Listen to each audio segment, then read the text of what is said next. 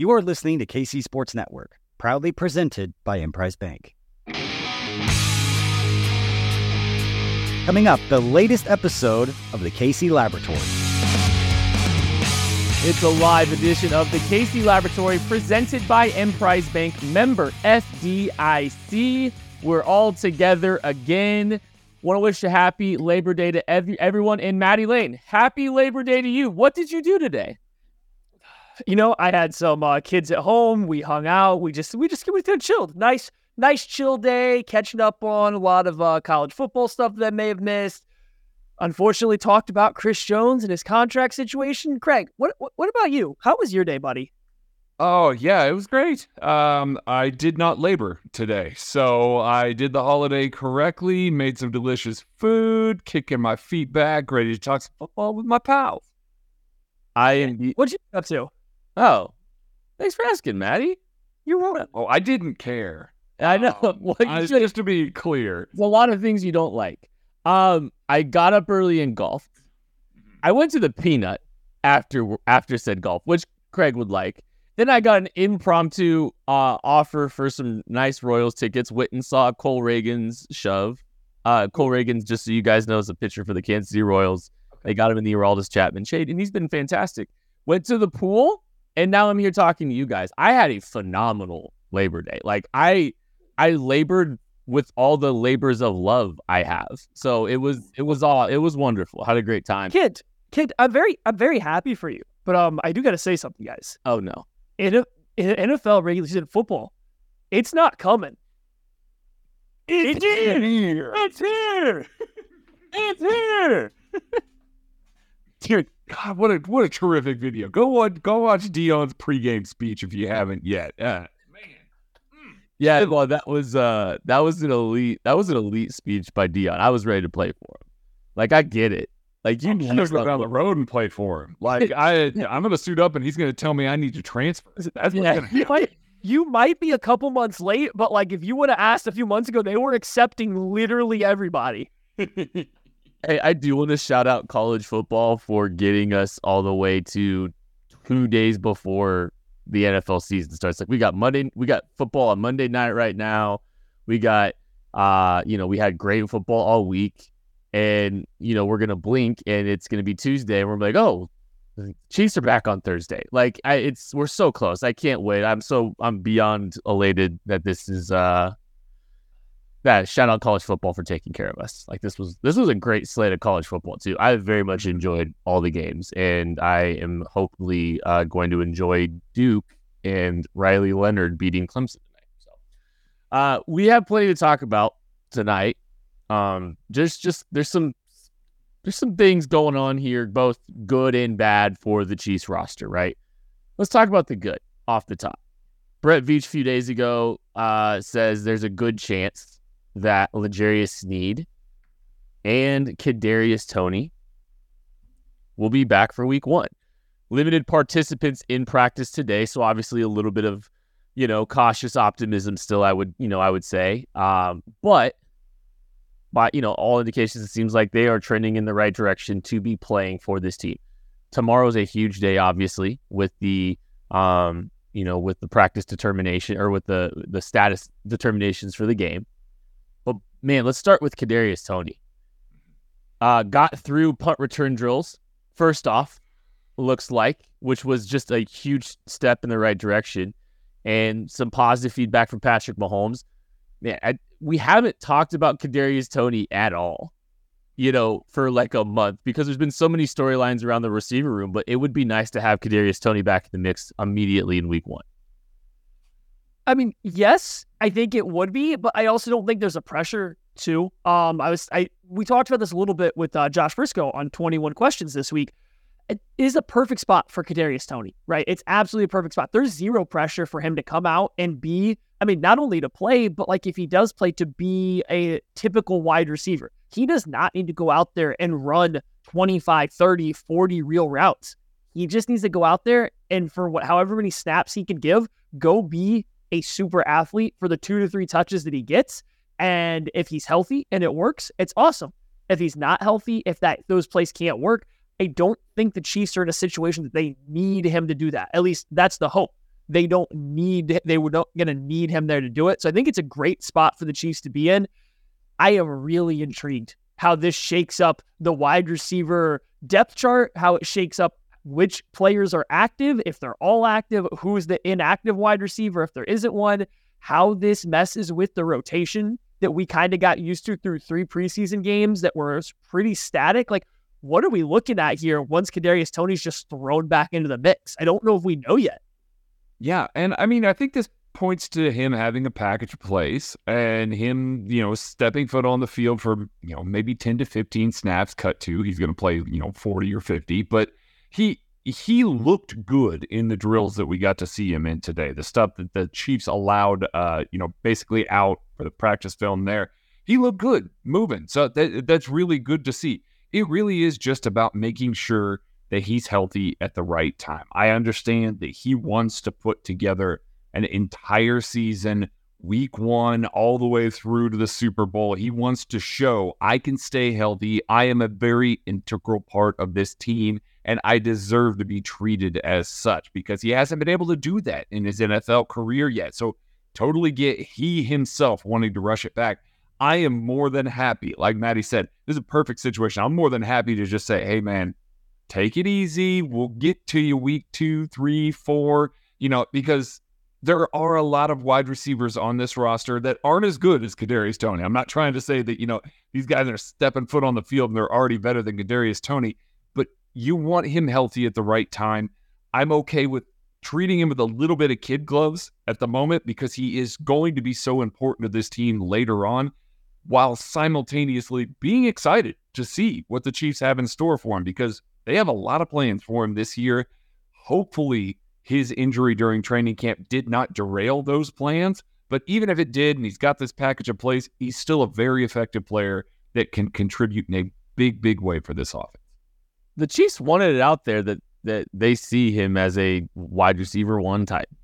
This is this is something that we've heard multiple times. I know Maddie, you pump the brakes, but this is something the Chiefs have wanted out there that they view him so highly and they have him in such high regard as a player.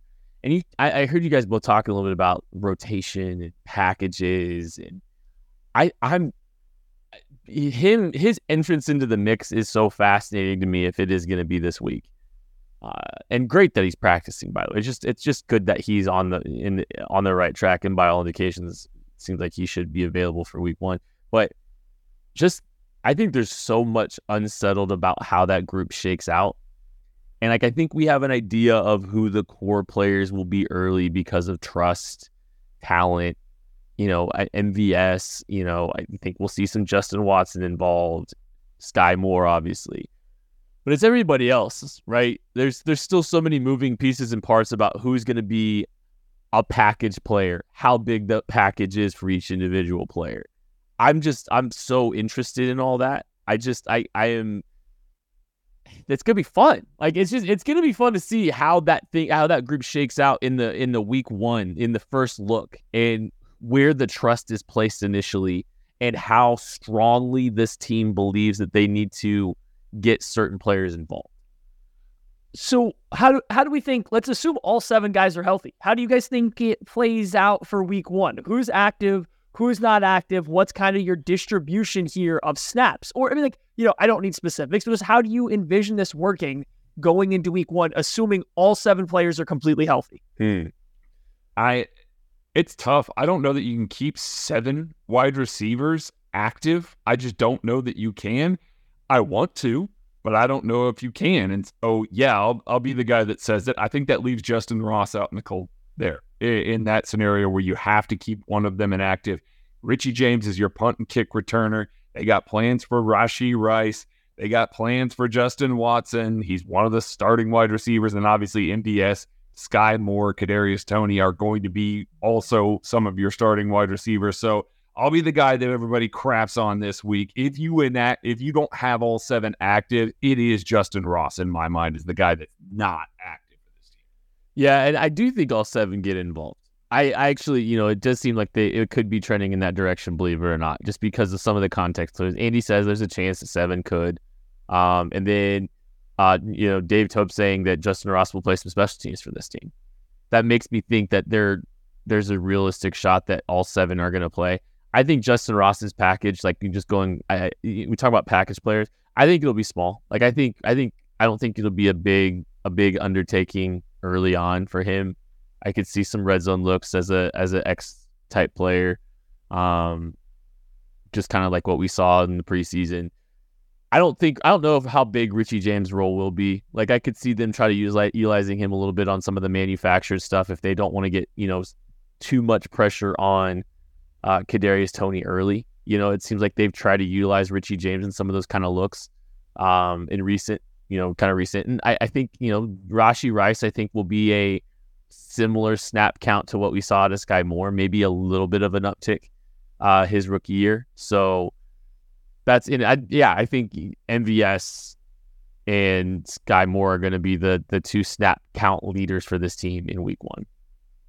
Yeah, so I think uh, MVS and Skyy Moore are definitely going to be like your two lead guys. They're going to do a lot of different stuff. They're going to be involved in a lot of different plays. MVS's role is probably going to be pretty static. He's a vertical X wide receiver that might run a couple bender routes over the middle of the field, but realistically, he's running straight down the field the most of the time, right? And Skyy Moore, I think, will get a lot more. He'll be used short. He'll be used over the middle. He'll be used out wide. Like, I think he'll do a lot more, but those two guys will get the most. I don't know where it goes from there, though.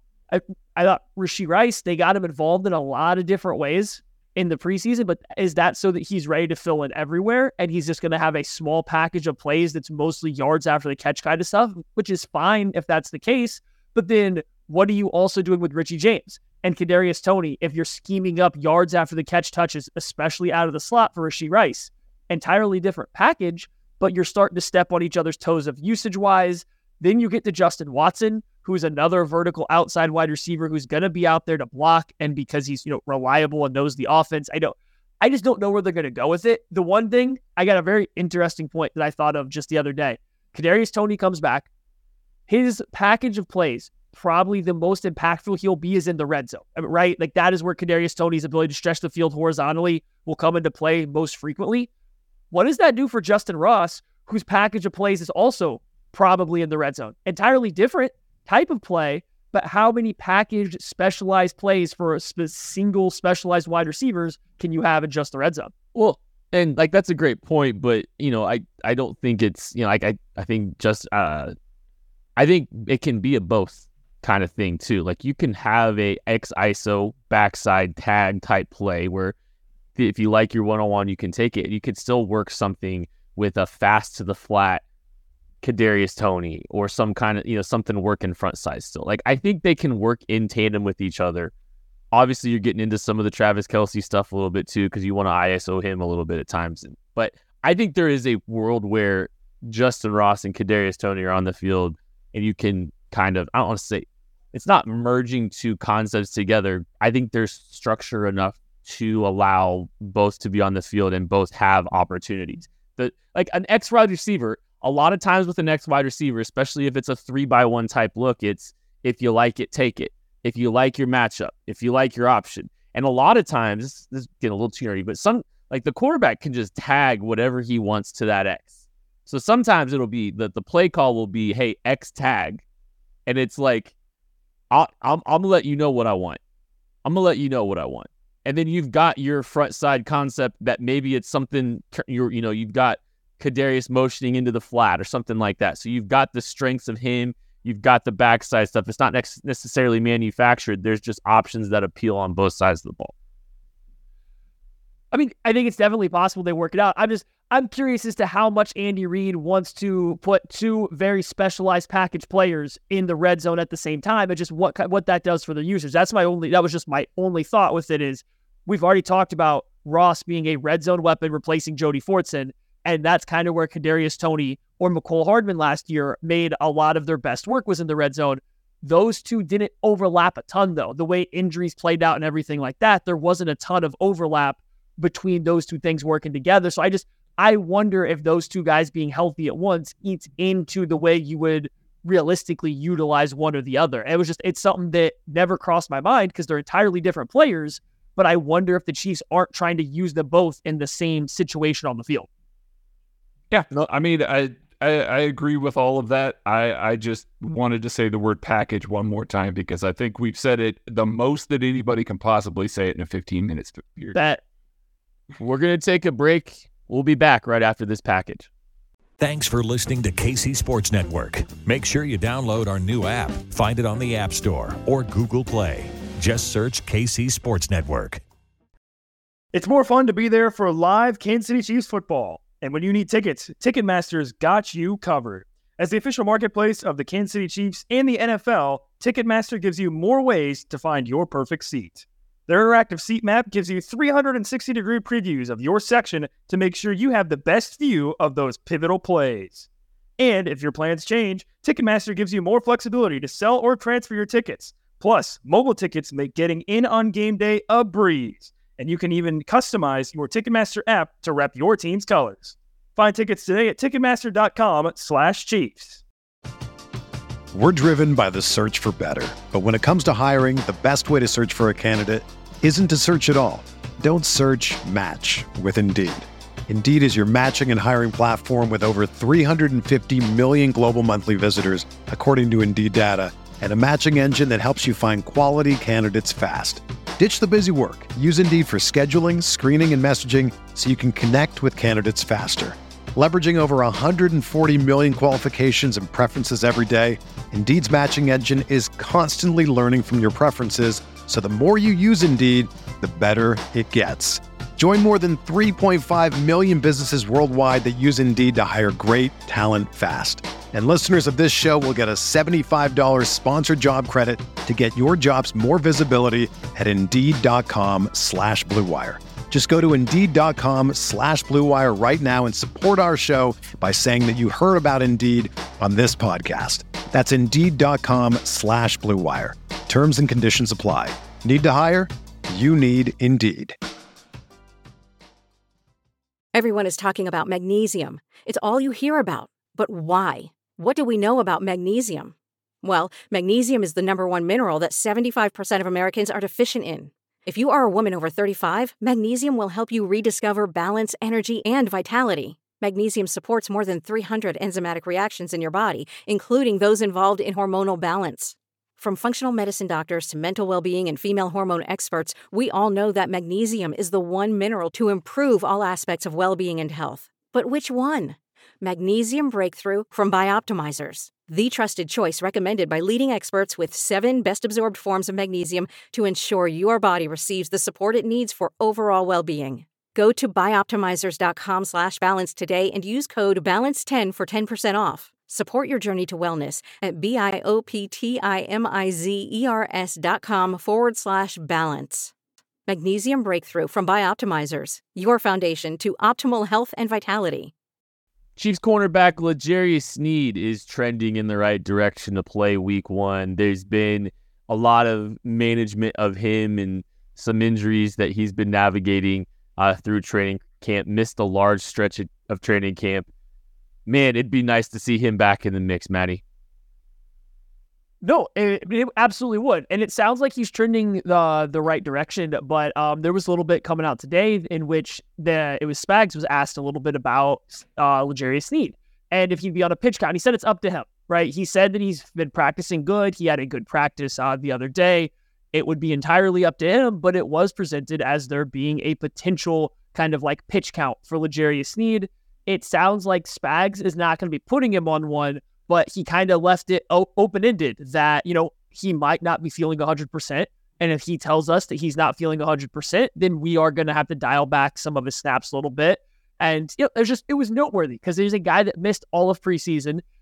I don't know if it was the team holding him back. I don't know if they just didn't want to risk it or if he didn't feel like he was 100% to play. I guess we are going to find out as the season goes on. But I just thought it was very interesting that, you know, limited snaps for L'Jarius Sneed kind of pops up while he's also limited in practice as we kind of get into game week here. Uh, Sneed at least is different than Toney. Like the the big off season for Toney and wanting to get him on the field and try and get him to understand the playbook better and get integrated with the offense. I completely got that. I don't have that worry with L'Jarius Sneed at all. I mean, hell, he came out of college and Steve Spagnuolo basically said, "Okay, forget everything you know. We're going to play you in all these different positions."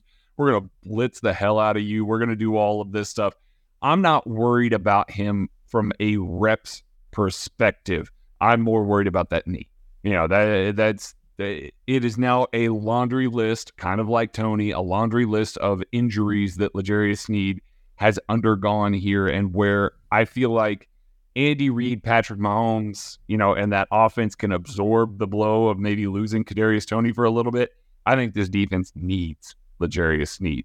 I don't think people realize how important he was, not just from an impact perspective from the slot last year, but in creating pressure. I have an article coming out tomorrow on KCSN Daily. That's kcsn.substack.com talking about the first seven weeks of the season last year before the bye week, the blitz percentages, where the pressure came from. Hint, it wasn't from the four man rush and the success rate that kind of came with some of that stuff. L'Jarius Sneed was so important to this team as they were getting their feet with the four man rush early on in the season. If he's not there and they're missing Chris Jones, so that four man rush is going to be getting its feet again, that that creates all kinds of trouble. I am really worried about the defense in that scenario there because they do need those sorts of guys. I like Chamarri Conner a lot. I think that he's got room to grow into that role.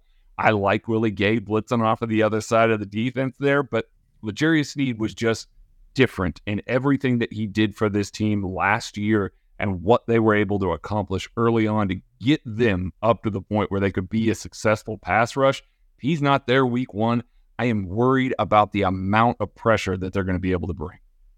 Well, and I also just think about the variance of the cornerback position this year, you know, that we've seen early on. Now, look, you don't want to make too big of overreactions to stuff from training camp or stuff from preseason games.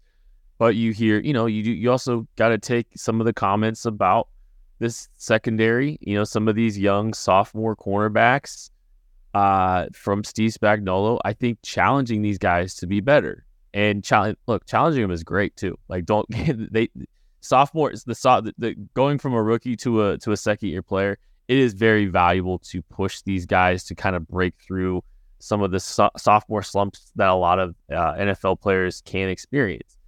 And you know they had to, you know, they, they they made some relatively public statements about, hey, look, you know, I had to tell one of the the second year corners, you're making mistakes you were making as a rookie, you know, and and putting the pressure on them because this team needs it. Especially, you know, we don't know this, you know, for sure. It's not a lock that, you know, it's great that L'Jarius Sneed's back in practice. He's back in. But we don't know a hundred percent lockdown that he's, you know, going to be playing. And they might have to rely, to Craig's point, on a little bit more variance in the cornerback position if they don't have L'Jarius Sneed back on the field there. Um, how let's just say like okay we feel good about what this team can do on the back seven if L'Jarius Sneed's in the mix. Leger- I, I, think so. I, I think I feel good, but like I have more questions after seeing the preseason, and I don't want to overreact to the preseason. That's why I'm not saying I am concerned, but I have more questions. I the safety play got better as it went on, but it, I still wouldn't say the safety play notably took a jump from last year, like I thought it was going to and then they were playing without L'Jarius Sneed. So now my question is, and this goes back to Craig's point, is Sneed playing in the slot? We saw Trent McDuffie with Sneed out essentially get booted out of the slot the last two preseason games. Is that entirely just because Sneed's injured and they wanted to keep him outside? Or is Sneed the guy coming back to play in the slot? That's the opposite of how they ended last year, where Trent McDuffie was that guy. So, like, I even just have straight up alignment questions with the cornerback position once Sneed comes back because I don't think we have an answer. Personally, I think Trent McDuffie goes back to the slot with L'Jarius Sneed. I don't think they're trusting Jaylen Watson right now, which it also is interesting to me that Spagnuolo said directly Joshua Williams and Jaylen Watson were going to rotate as outside corner opposite of, you know, outside there with the cornerback three. He said they were going to rotate again, much like last year. So that's another thing that there was kind of a wrench in just what this rotation looks like. Yeah. Eh, Steve Spagnuolo, I think, is maybe falling in love with doing that a little bit, just getting guys lots of reps and making sure they're prepared in case of injury or anything like that. I think, you know, I'm going to say his name. Everybody's going to hate me for this too. Mike Hughes, you know, rotated in with Rashad Fenton a lot on this team a couple of years ago. You know, they they've been doing that. Bashaud Breeland rotated as well. Like there was a lot of rotation on the outside, especially early in the season. I think once we got to the playoffs, there was a little bit of Joshua Williams, but it was mostly the Jaylen Watson show. I do think that they, just getting them reps there. But yeah, I, I have questions about who's aligning where. Steve Spagnuolo, I think, with his usage with Chamarri Conner in the slot, told me that that's what they want to do with L'Jarius Sneed because they are not like for like players, but similar enough in build, you know, the play style, explosion, certainly, to be able to say, okay, we need to be able to blitz out of the slot a little more. Trent McDuffie's good at it too, don't get me wrong, but it wasn't as high of a priority for Trent McDuffie to be there as maybe it was towards the end of last year when you saw L'Jarius Sneed kind of chasing some guys around. And by default, when they get into some of those looks, it was Trent McDuffie in the slot. So I do think that L'Jarius Sneed has a big plan for him. And that might be why the secondary looked a little bit shaky at times. It limited some of the things that they felt comfortable getting on tape and exercising out there. They certainly ran a little bit more than static cover two throughout the season or throughout the preseason. So they were trying some stuff, but a lot of the gaps and the the areas of the field that you kind of looked at and you're like, oh man, somebody screwed up. It largely was that kind of position, that slot position that L'Jarius Sneed would be in there. Certainly, he's going to cover that up a little bit more. But I, I don't know. I, I do think the secondary could be strong with L'Jarius Sneed out there. If he's not there or if he's not 100%, I'm really, really worried about the defense. We're going to be talking about Chris in a second. Uh, don't don't worry, everybody. But um, just thinking through some of this stuff too, it's like, and this is a little bit into the game preview stuff, but you just, I mean, Chamarri, you looking to maybe utilize him more as a blitzer. You looking to blitz from the slot a little bit more. Uh, you've got some capable blitzers, you know, at your linebacker position. Yeah, this team needs the secondary to step up in a big way because they got to be able to hold up for manufactured pressure. And so it's not, you're right, a lot of static cover too because they get home 4 mm-hmm. No problems getting home four. So yeah, it, it is kind of an interesting um, it's an it's just an interesting angle to look at. Is maybe maybe they are rearing up to just send send some stuff, you know, and like I don't know, I I I I mean, no kidding, can't like have you ever watched the Steve Spagnuolo defense? But like, but even more so, like it's even more yeah. so than just the standard Spags, where he's gonna get into the blitz packages, especially on third and long. He wants to do that. Last year, it was like, okay, we're gonna let the the four man rush try for a little while at the beginning of the game, and then at a certain point, he was just like, all right, screw it, we're not messing around with that anymore. We're bringing the heat, and uh, it, that's what it was. And so the numbers may look like they're a little closer to the blitz percentages in previous years, but it wasn't. It was literally, we're going to try this for a, a period here, and then we're going to blitz the hell out of everybody. Yeah, they they definitely d- dialed back the blitzing. I mean, last year, especially early in the season through the middle, like there was certain matchups where they sent a lot. But the Buffalo Bills game against Josh Allen, like right there was mm-hmm. certain plays or games where they decided to send a ton of pressure but for the most part, they tried to let that four man pass rush do its thing, and it did a lot of the time. I don't think that's going to be the plan this year, especially without Chris Jones, especially while Charles Omenihu is suspended. They Steve Spagnuolo is going to get back into his, you know, old school kind of I'm going to blitz from all these different places. And so I actually think that's a very good point that you had brought up before, Craig, was I feel like Trent McDuffie's their slot corner in a perfect world. The problem is they're not living in a perfect world right now. So if they do have to create extra pressure, like if they now know after that first preseason game, something changed because Trent McDuffie wasn't the slot for that game. That very first one against the Saints, he was their slot corner, but then something changed. I don't know if it was the Sneed injury entirely, if it was the other corners letting them down, or they're like, okay, we might have to prepare ourselves to adding extra extra rushers. And the best way to get our best coverage guys on the field and best blitzers is to put Sneed back in the slot. And if we're going to call slot blitzes, not that McDuffie's bad at it, just Sneed is better. Chamarri Conner might be better with the extra size and stuff. So I do wonder if actually they might be changing where their corners align based entirely around the lack of pass rush on the defensive front. I hadn't given too much thought to it because I think Trent McDuffie is just better in the slot, better suited, better athlete to play in the slot than L'Jarius Sneed is, just his athletic skill set. But if blitzing is going to be a huge part of it, I don't know. That makes sense. It does. No, it makes it it makes some sense. Like just I working through it a little bit. Mm. One quick thing about L'Jarius Sneed, you said the, the injuries keep piling up. And like there's been talk about, hey, let, is this a guy you try to get extended early and all that stuff? Another injury setback. This has been a lot of injuries piling up. Do we think this is affecting his long term outlook in Kansas City? And I, another point, he turned 24 his rookie year. So this is an older this is an older prospect coming out of college. Do we think do we think he gets a long term extension done when it's all said and done? Yes or no, Craig? Uh, ooh, yes, because Patrick Mahomes mentioned him by name. Like it, it that one feels. Also mentioned Chris Jones. I well, hey, listen, uh, we're getting ready to talk about it. There's money on the table there. I I do think that this team has a very strong affinity for L'Jarius Sneed, specifically Steve Spagnuolo. If he's around, I can definitely see an avenue towards L'Jarius Sneed getting paid. Now, it may not be as much as maybe as it was, you know, before the injuries, before all this stuff. I like that may have taken a hit, but I can see an avenue towards them still being the best offer for L'Jarius Sneed, making a competitive one, but not being like this upper echelon sort of cornerback kind of pay that would come with a guy that has made some of the impacts that he has. Sneed turns 27 before the season ends. That's not old. That's still that's smack in the middle of your prime for the NFL, right? But the thing is, that means you kind of have one contract left from the Chiefs, especially. You kind of have one contract left. And even from his perspective, he's got one contract left to really maximize his big payday. And being 27, no matter how good he is this year, he's probably not getting a four or five year type deal that you expect to play out of from a team like the Chiefs. So, I mean, if Chris Jones signs a long term deal with the Chiefs, no, I don't think L'Jarius Sneed gets one like this upcoming offseason. I think it might get a little tight for a player that you probably don't, that they probably don't want to give a long, long term deal to.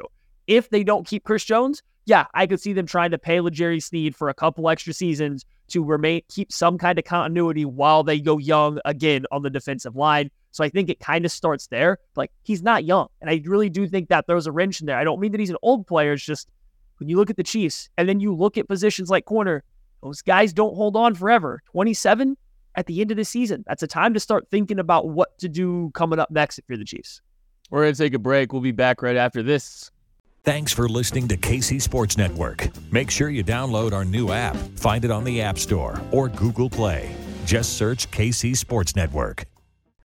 Hey guys, it's Benny Heist from Benny and the Bets. And when it comes to improving your golf performance, there is nothing quite like a PXG custom club fitting experience with a true PXG fitting specialist. This data driven fitting is going to help determine the right club heads, perfect loft, lie, and shafts to be able to completely transform and change your game and also lower your scores in the process. So, no matter your skill level, you can be fitted for PXG's flagship Gen 6 clubs they're designed to deliver incredible gains in distance, accuracy, and forgiveness. And for a limited time, you can use the code PXG75 when you sign up for a custom fit and get 75% off your fitting at pxg.com. Or you can give their store in Kansas City a call at 913 396 6100. Can you believe we've had seven months without an NFL game? Crazy, right? Well, Good thing that's over. NFL is here, and DraftKings Sportsbook, an official sports betting partner of the NFL, is giving you a can't miss offer for week one. This week, new customers can get $200 in bonus bets instantly when you bet just five bucks on an NFL game. DraftKings is hooking everyone up with game day greatness. All customers can take advantage of two new offers every single game day this September. Check the app to see what you get. Download now and use code KCSN to sign up. New customers can take $200 in bonus bets instantly just for betting 5 bucks. That's code KCSN only on DraftKings Sportsbook, an official sports betting partner of the NFL. The crown is yours. Gambling problem? Call 1-800-GAMBLER or visit www.1800gambler.net. Net in New York, call 877 H or 8 H O P E N Y or text Hope NY In Connecticut, help is available for problem gambling. Call 888-789-7777 or visit ccpg.org. Please play responsibly on behalf of Boot Hill Casino and Resort. 21 plus age varies by jurisdiction. Void in Ontario. See dkng.co slash football for eligibility terms and responsible gaming resources. Bonus bets expire seven days after issuance. Eligibility and deposit restrictions apply. We have some bets that we like on DraftKings for Chiefs Lions week one. Matthew, what do you got? I mean, listen, you mean there's there when you got a good thing going, you got to keep it. That means we're going right back to the well. We took last week Travis Kelce season over on everything, but yards was one of them. This week we are coming at you. We are taking Travis Kelce over on the yards. I believe it is set at 80 and a half yards for Travis Kelce in this game. We talked a lot about the uncertainty in the Chiefs wide receiver room. Well, guess what? One player is real certain. That's Travis Kelce. When all else fails, you throw the ball to 87. The Chiefs you need to put up points. Give me Travis Kelce and the over on the receiving yards being the one constant from this team year in and year out. Another day, another Travis Kelce over hits, baby. Skyy Moore has been kind of hidden from us this preseason. That's either because the team doesn't think that he's got big things in store this year, or they think he's got super big things in store this year. I am going to, in week one, bet the over on Skyy Moore yards, not the 38 and a half. Let's bump that up. I'm taking 44 and a half. I think he's going to get a lot of volume targets. I think he's going to catch a lot of balls in the intermediate section of the field where Travis Kelce is going to get doubled on some third downs. I think he's going to be a guy on third downs that Patrick Mahomes counts on a little bit. Not expecting huge, big chunk plays by any means, but a lot of good, solid yardage, totaling up to that 44 and a half. So I'm hitting the over on Skyy Moore this week. I mean, I'll just start doing the math here. Okay, Travis Kelce over, Skyy Moore over. I'll just go Patrick Lavon Mahomes over 298 and a half passing yards. And look, I'm not getting too much into the game preview, but I think Patrick Mahomes is ready for a shoot shootout, and I think Patrick Lavon Mahomes is going to go scorched earth on the opening NFL night because I think there's a lot of stuff here. There's a lot of chatter.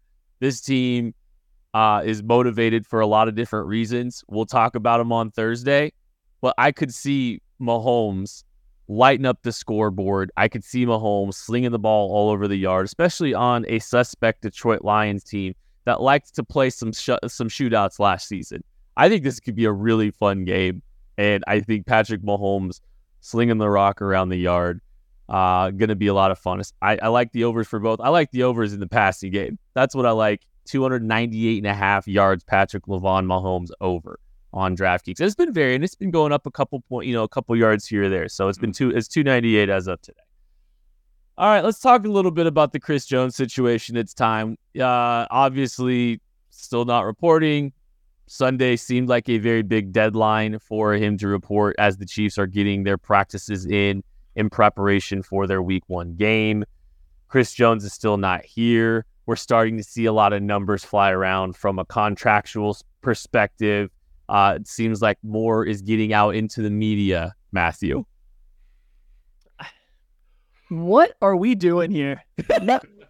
what in the world is going on? Okay, these are these are media leaks of the not media. These are leaks of the contract. We have heard them from multiple different sources. They have been reported in various different ways, but the numbers are actually coming back pretty much the same. I think we have a pretty darn good idea at what the current offer that is reported being out there from the Chiefs to Chris Jones is, and we have a pretty good idea of what Chris Jones wants.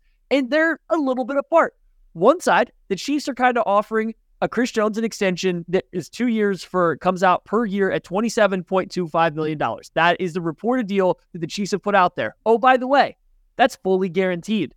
Do you know where that ranks? Do you know where that ranks among NFL defensive players, Craig? Yeah, yeah, I do. It's, it's very high up there, buddy. The third highest paid defensive player in the NFL. Do you know who he's behind, guys? Aaron Donald. That's a lot of defensive players of the year. He kind of led the league in sacks before. And TJ Watt. Huh. He's another guy who kind of led the league in sacks before. He's literally third behind just those two players in a fully guaranteed extension. That's not good enough. That's not enough money Chris Jones would rather have a, you know, two year extension if we're not going to tear up the, the final end of the deal. If we're not going to tear up that this final year on this deal like no NFL teams do, besides the Rams trying to get Aaron Donald out of retirement, but nobody else does this. He would rather have a two year extension for $32 million dollars per year, also fully guaranteed. Guess where that puts him at, Kent? Guess how, guess what rank that would put him among defensive players in the NFL? Pretty, pretty high. Number one? Is it one? Roughly one.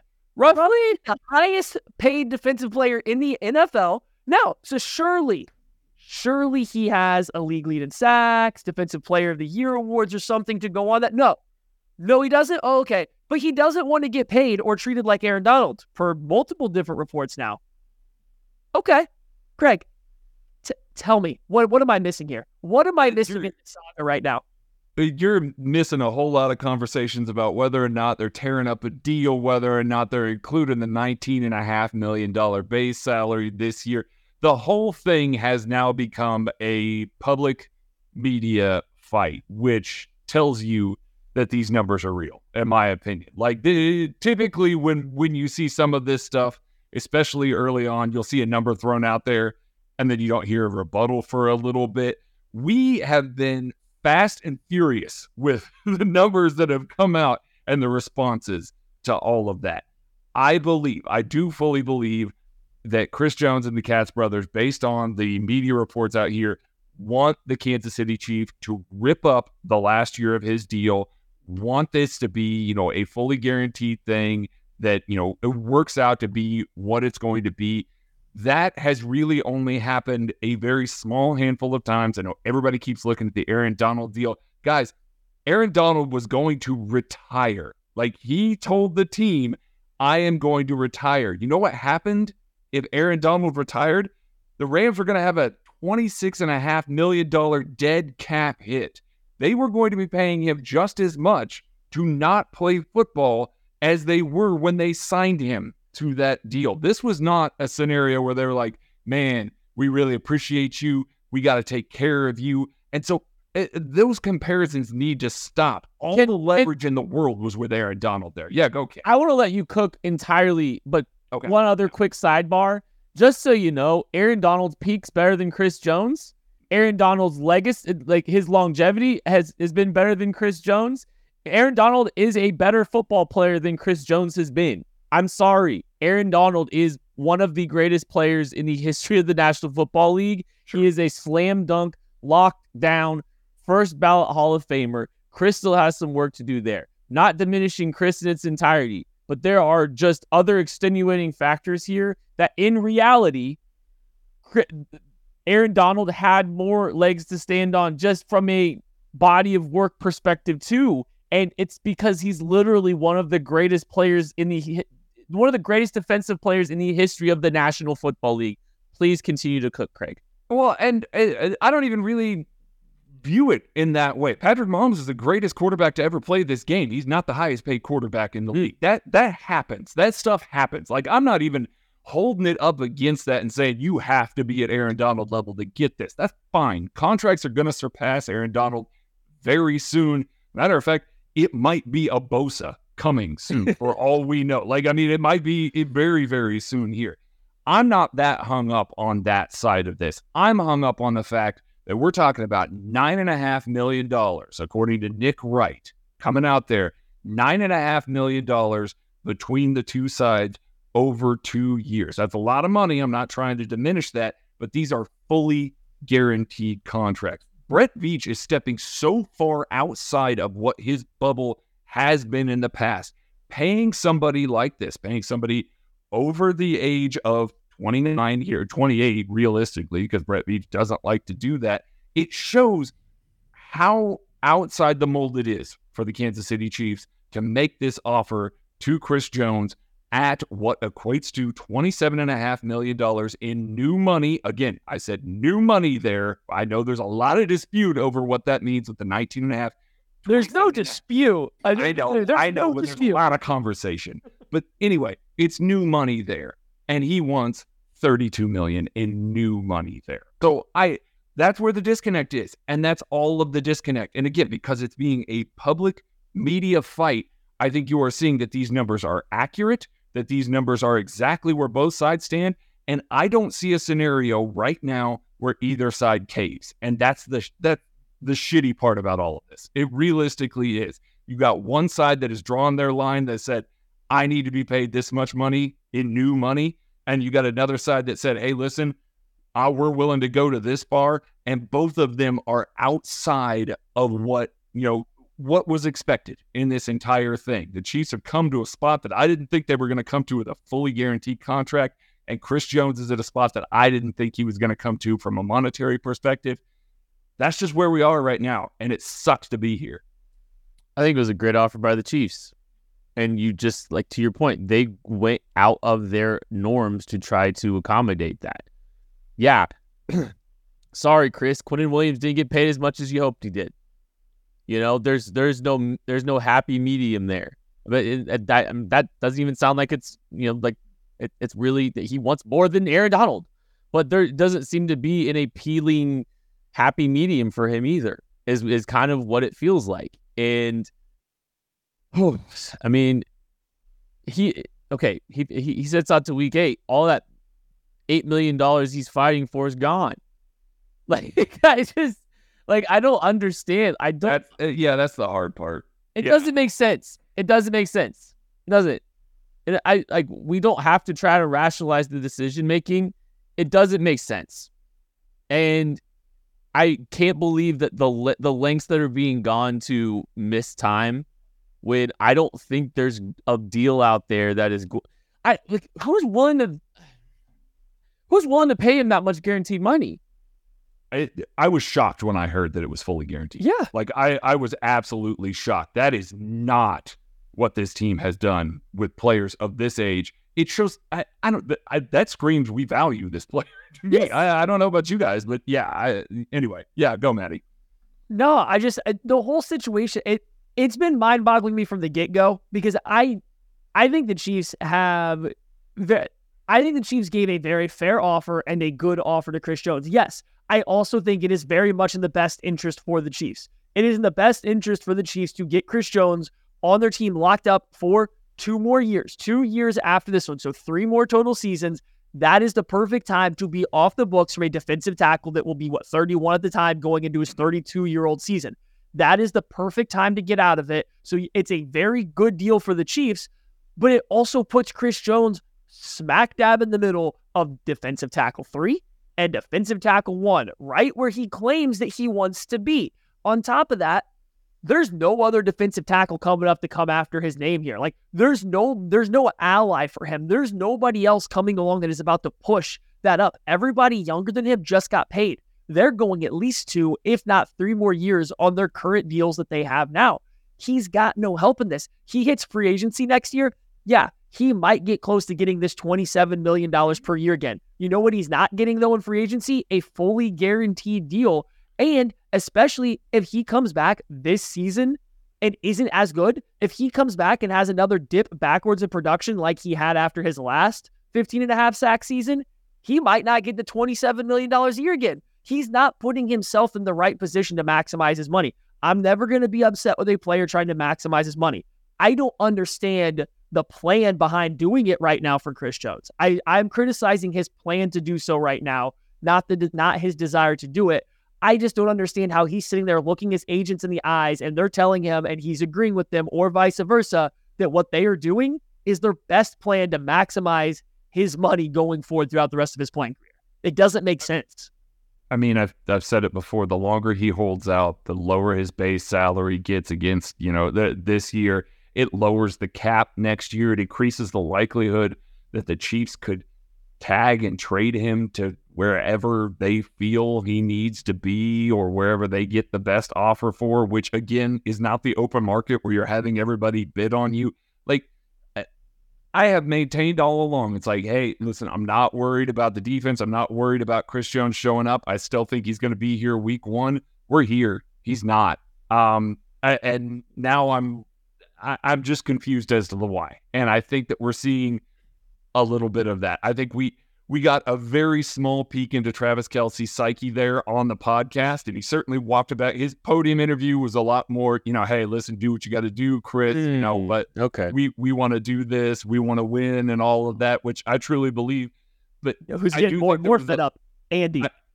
I- Andy is beyond fed up. Andy was fed up when he didn't show up for training camp, but Andy's fed up with everybody who goes to training camp. Again, that's another one of fed up is a lie. yeah, it, that's another He one of that I'm like, more. you know what? Andy gets yeah. over that stuff real quick when guys show up and they play Yeah. well. So now the worry is, when's he going to show up?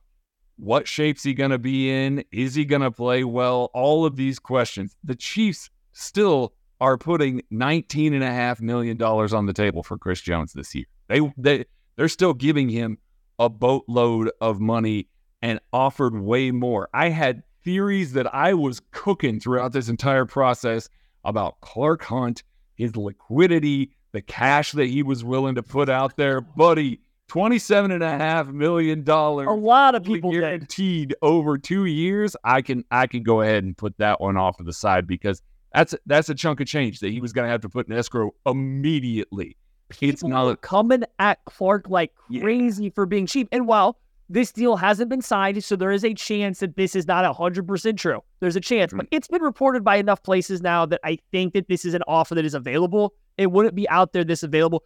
People were coming at Clark, calling him cheap. Oh, yeah. They were trying to. They people were really mad with Clark Hunt for calling him cheap. There is no way that he is the issue here. He is not the issue. You could be mad at Brett. not on this one. If you want to, yeah, if you want to take an angle of being mad at not Chris Jones being on his side, that's fine. You just can't be mad at Clark Hunt. You got to be mad at somebody else because he is opening up that pocketbook if somebody's asking. I was. I, I'm sorry. I like. There's so much. Like, there's so many angles to this thing that just make me. I don't want to Chris too much, but like one of the other things I was thinking about when we're going through all these discussions. I mean, it's it's such a bold risk. It's so bold. I think the all of it's bold. And I don't know if that's a good kind of. I don't. I'm not sure it's a good kind of bold. I don't think it's gonna. I don't think the byproduct of this is gonna be successful. I think there's gonna be a lot of people that are already sick of this whole conversation. I think there's a lot of people that are sick of the negotiations, and I think there's a lot of people that are gonna look at things a little differently uh, towards Chris Jones after this, whether he signs a contract or not. Uh, so there's a lot of that there, but also just like it just is a very bold risk, I think, to if you've got $55 million ready to be guaranteed to your name, regardless of what you do on the football field the rest of your life, regardless of the injuries that you can incur in the most dangerous sport in the history of the world. Now, that may not be true. There's probably some. There's probably some messed up stuff from a couple. Craig probably knows. As we sit today in a modern society, this is the most dangerous sport that we play.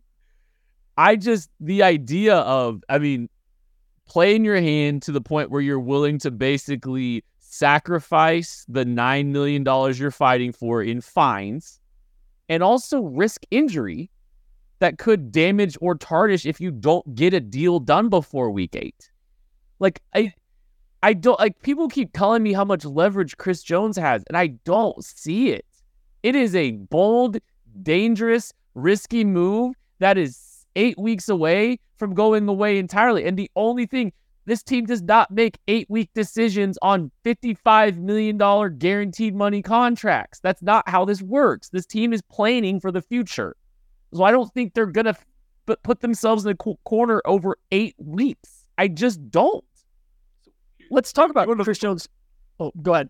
Yeah, you want to know the funny part is, is that if you kind of do the math of what it's going to take, because the Chiefs still have to clear right around nine million dollars in cap this year. They're, That's that's Chris Jones' remaining leverage, right? Is that And- she still have to clear cap space? That's the Correct. only leverage that he really has left.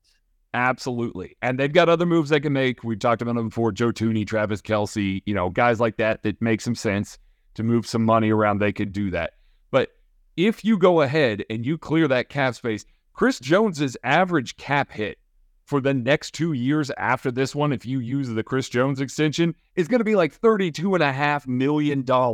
That's his average cap hit for the, each of the next two seasons. Now, cap's going up. I understand why the team is okay with doing it, but this is a commitment at this point, and I just don't understand that he, he either thinks that it's going to be the cap space that they need him for, and that they maybe they've told him, hey, we need this cap space, and that's what the leverage he thinks, or he thinks the defense is going to be really bad and he thinks that he's going to be the guy that they know it can bring it all together. And so by sitting out for two or three weeks, four weeks, five weeks, whatever the case may be, he can show how important he is by not being there. And frankly, I don't foresee Brett Veach and Andy Reid, of all people, the way that they've handled everything, viewing that in the same light that eh, that he would be viewing it in that scenario. How bad do you think the Chiefs defense has to be against the Lions to even remotely consider changing their offer? What would have to happen against the Lions to even remotely consider changing their offer to Chris Jones from what it is? I don't think it's the Lions. Like it, it has to be mm-hmm. multiple. I think it has to be like two years ago, historically bad for five or six weeks for them to move the needle at all, and even still, just from a personal pride and psychological standpoint, I don't know that this team bends. So for like in 2021 with Chris Jones, when they were giving up over 30 points per game yeah, for five yeah, weeks. Yes. so that was with Chris Jones. They did that. So it would have to be worse than what they did with Chris Jones, right? So he, he's banking on the defense being worse than that. He's banking on them giving up more than like 33 points per game for the first five weeks of the year. Like, is that is that what we're talking about? Or I, mean, I just I, I don't know. I don't I don't get the leverage plays that are left.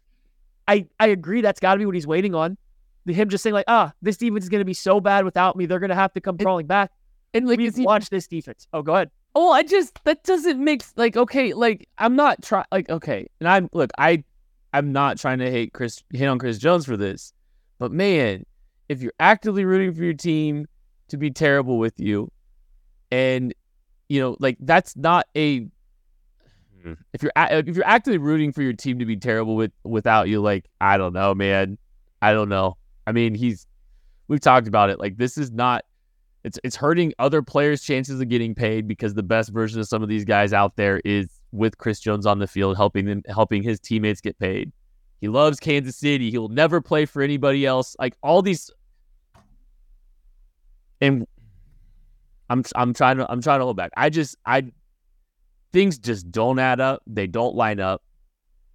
And it's a lot of it seems illogical and a lot of things can't be true. You guys can all put together what you think what what what I mean by that, but a lot of the statements that have been made by the player and the actions of the player don't all entirely line up. You can you can put it you can put it together for yourself. I'm not going to say it, but it just some things don't line up for me. And I don't know how I would feel sitting in a locker room where the leverage is you guys suck, you need me. I don't know. I just I don't know. It, it's getting I, to a it's getting that, to a point where I just I I think you get over that stuff because as soon as he comes back, it's like, hey, we're a team again, and yeah. you guys were playing as a team without a piece of it, right? And like you can call it arrogance, but it's also confidence. He knows he's part of a unit, and that we're the best defensive players in the world, literally. Right. So I think that part of it isn't as big of a deal. I just think it's in his I from his perspective, I don't understand how bad he thinks the defense has to be for the Chiefs to change their mind since they've been really bad for stretches while he's played. That's more of where my mind is like to sit there and think, "Oh, they're going to be so bad that they are going to change their entire contract to me." Like I feel like it's got to be substantially bad, which means more than as bad as it was in 21. So I just that's where I get a little lost. I when you were talking about holding out and missing time, it's far more likely the defense is okay than it is they are historically, historically, historically bad enough to change an offer that consists of 55 million guaranteed dollars to one player. It's much more likely they're an okay defense that lowers what the price may be than it is they're so bad they raise it. So it's just again, my issue isn't with Chris Jones trying to get paid. It's been the way he's gone about it. It's been his strategy for getting paid doesn't make sense. Yeah, it, it just has to be blatant. Like they've got to lose games, you know, 51 to 48 multiple weeks in a row. Like it, it has to be yeah. level of bad because I, I mean, I love Steve Spagnuolo. Steve Spagnuolo in the playoffs is the defensive coach that I want the most. When they've started some seasons, it has been rough. Uh, it, it has been really rough. So banking on it to be rougher than it has is a lot, especially since Chris Jones not going to forego an entire season of football because it jeopardizes his earnings in the next couple years to do that. They know he will come back at some point. Now, who knows what kind of, you know, mentality he's going to be in or anything like that. But when Steve Spagnuolo is starting to dial it up, starting to get ready for the playoffs, starting to get ready for the stretch run, this defense is probably going to have Chris Jones with it. They don't need him I until don't- week six. It's the Right. Denver Broncos game. That's where they have to have him. And you want to tell me the Chiefs got the Broncos, Chargers, Broncos for week six, seven, eight that they can't win both those Broncos games without Chris Jones? I'm not believing you. Those. Yeah. So like, okay, you're gonna hold on till week eight, then you're gonna come back and play when, like Craig said, when the Chiefs need you. Like, I, the logic, man. There's just uh, the logic here. I don't get it. It, it know. doesn't, and it doesn't have to. And I continue to maintain it doesn't have to make sense because it just. I mean, and I don't think you need. I don't think anybody needs us to tell them it doesn't make sense. We're all watching it unfold together, and just it flabbergasted by some of the things we're seeing right now. Like that's that's just the truth. I mean, it's it's bizarre. That's it, uh, it's it's it's been some No. weird ones. There's been there's No, some you weird know ones in Kansas Ken? City. Yeah. You know what it is? Palate cleanser. It's game week. It's game week, everybody. We can wash ourselves of all of this conversation and get on to actual football that matters. Let's go. week. Yeah, no, it's it's a big week here at KCSN. Obviously, uh, we will be previewing the game on Wednesday. You can hear only weird games live on Tuesday as well. So we got a lot of content here getting you ready for the opening of the season. It is kind of disappointing that we haven't really been able to just bask in the celebration. Is the fact that Chiefs are hanging a banner on Thursday night football, going to be the talk of the National Football League as KC gets put in the national spotlight to start the season. It's going to be a lot of fun. We can't wait. We'll be previewing that game. It is going to be a fun one. Thank you all so much for hanging out and listening, watching. We appreciate you, and we'll catch you later. Time to go tame some lions. Thank you for listening to KC Sports Network. We appreciate your support. Don't forget to hit that follow button and leave us a review if you like what you heard. You can find all six of our channels covering the Chiefs, Royals, Sporting KC, and the KC Current, plus KU, K State, or Mizzou by searching KCSN wherever you listen to podcasts. We're also on YouTube. Entertain, educate, inform. KC Sports Network.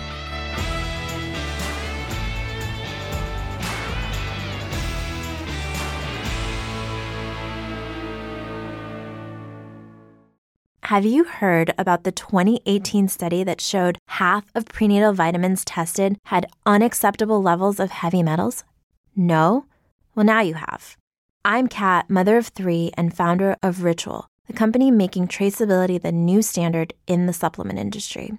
I remember staring at my prenatal vitamins and finding all these things I was trying to avoid high amounts of heavy metals, synthetic colorants, and unnecessary ingredients. So, at four months pregnant, I quit my job and started Ritual because I believe that all women deserve to know what they're putting in their bodies and why. I'm so proud of our prenatal vitamin. The ingredients are 100% traceable, it's third party tested for microbes and heavy metals, and recently received the Purity Award from the Clean Label Project. You see, we trace like a mother because, let's be honest, no one cares quite like a mother. But don't just take my word for it. Trace for yourself with 25% off at ritual.com slash podcast.